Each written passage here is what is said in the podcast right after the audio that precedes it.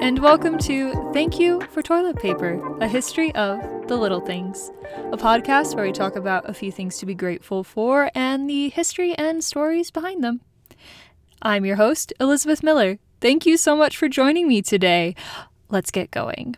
When I was a kid, my mother would very patiently spend the time to braid my hair while I struggled with the pain of having my hair pulled into a tight braid and tried and failed not to be crabby about it. Thus, the patience part from my mother. She was very patient as I was very crabby. Over the years, however, I learned to braid my own hair and had no one to be upset with but me when I pulled my own hair too tightly. it's a great solution. A large part of the sometimes painful process was the initial brushing. So, this week we are going to focus on another recommendation from a friend and talk all about hairbrushes and combs. Ancient hairbrushes had handles that were made from materials like wood, copper, and bronze. The bristles, the like spiky part, the official term, the bristles were made of a number of different materials, but whatever it was needed to be somewhat stiff. So, for example, boar hair was used. Sometimes wild horse hair was also used. Other materials included seashell shards, please say that one 10 times fast, porcupine quills, and pieces of bone or stone.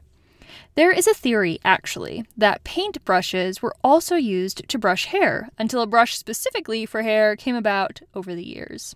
We have depictions of Egyptians in Egyptian tombs holding brushes and combs, while Greek and Roman art shows neatly braided hairstyles, which would have required some brushing. Brushing one's hair, however, was still largely a luxury afforded by the rich. Hairbrushes were actually a common gift to new brides from the husband to the bride, or also to new mothers. Over time, we got a little bit attached to these hairbrushes, and the demand grew. Until in 1777, William Kent founded Kent Brushes and a subsequent LLC in London, England. At this time, it took up to 12 people to manufacture a single brush. Part of this was because the bristles on each brush were stitched in by hand. This process was made easier in 1855 when an Englishman invented a brush boring machine. In the United States, the earliest patent for a hairbrush shows up in 1854 and is held by Hugh Rock. His brushes often came in a gift set, which included a mirror and a comb. These brushes were made with beautiful carved metal designs. In 1870, Samuel Fiery got his patent for his invention of brush teeth made of elastic wires, which he mixed with natural bristles as well. Lydia Newman secured a patent for entirely synthetic brushes in 1898 and continued to innovate by creating vented brushes that included an air chamber as well as detachable brush handles. The vented brush is still useful today, especially for styling with a blow dryer. In 1906, Alfred Fuller took his brush on the road, selling it door to door. He made a company called Fuller Brush Company, which had a goal of making the brush accessible to everyone.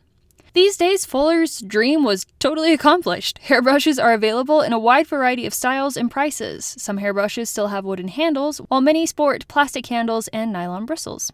There are a few different kinds of brushes. There are flat brushes and round brushes. Round brushes tend to be used more for hairstyling, while flat brushes are more commonly used after a shower or waking up first thing in the morning and trying to tackle whatever happened in the night. A round brush can be used to curl hair, while a paddle brush is used to straighten it. A detangler brush has widely spread nylon teeth that are more flexible to help detangle hair. A cushion brush puts the bristles on a cushion of air so that there's less damage and breakage of the hair when brushing. For baby brushes, the coarser hairs and bristles on adult brushes can be too tough, and so synthetic hair can be used on baby brushes, or horse or goat hair can also be used. There are also brushes made specifically for taking care of animals and their coats or hair. Brushes for dogs, cats, and horses come to mind. Now, hairbrushes don't always make life easier for every type of hair. Sometimes a comb is the way to go, especially if you happen to have curly hair.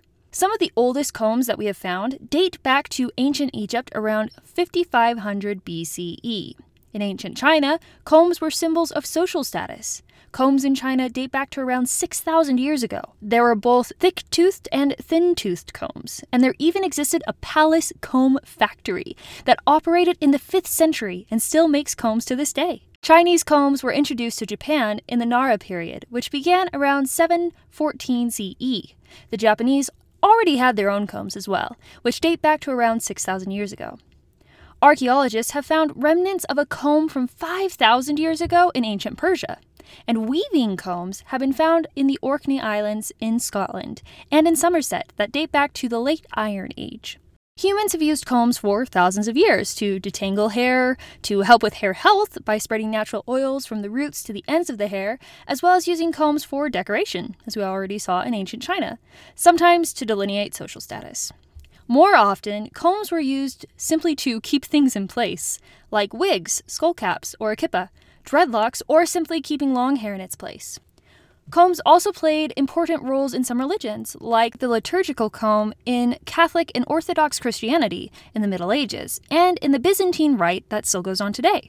In the colonial era in North America, hot combs were used to straighten hair. Afro combs are longer and thinner combs with wide teeth that can be used to style as well as decorate hair.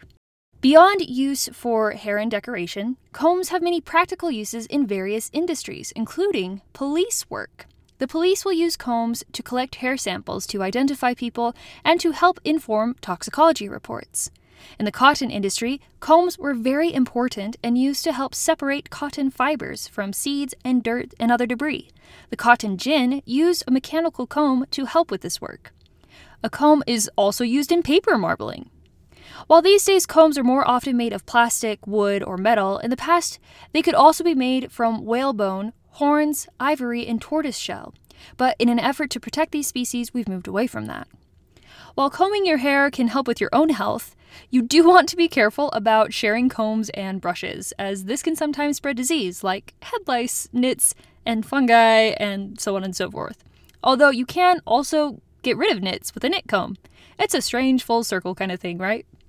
So, while sharing is caring, maybe just hold back on your personal comb or brush for the moment. Combs can also be used in making music. Maybe you did this as a child. You'd put wax paper over a comb and then buzz your lips or hum on the comb to make music. This simple trick actually inspired the kazoo.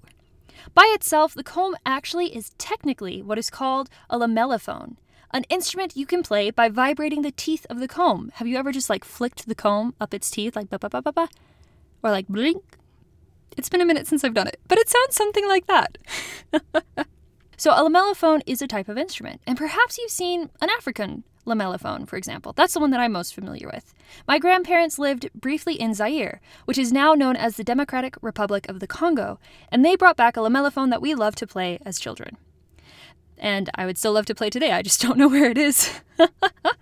this type of comb slash lamellophone eventually morphed into the thumb piano and has been incorporated into music boxes. If you think about it, you open up a music box where you can see the mechanics, and it's got those little comb teeth that help play the music. Who knew brushes and combs had such a wide variety of uses? From helping us style our hair and keeping it clean, to helping with industry and even making music. For all these reasons and many more that we haven't touched on yet, I am grateful for combs and brushes. And grateful for friends who continue to provide excellent suggestions. Thank you again. Well, that's it for this week. Thank you so much for listening, and I hope you have a wonderful day. Take care.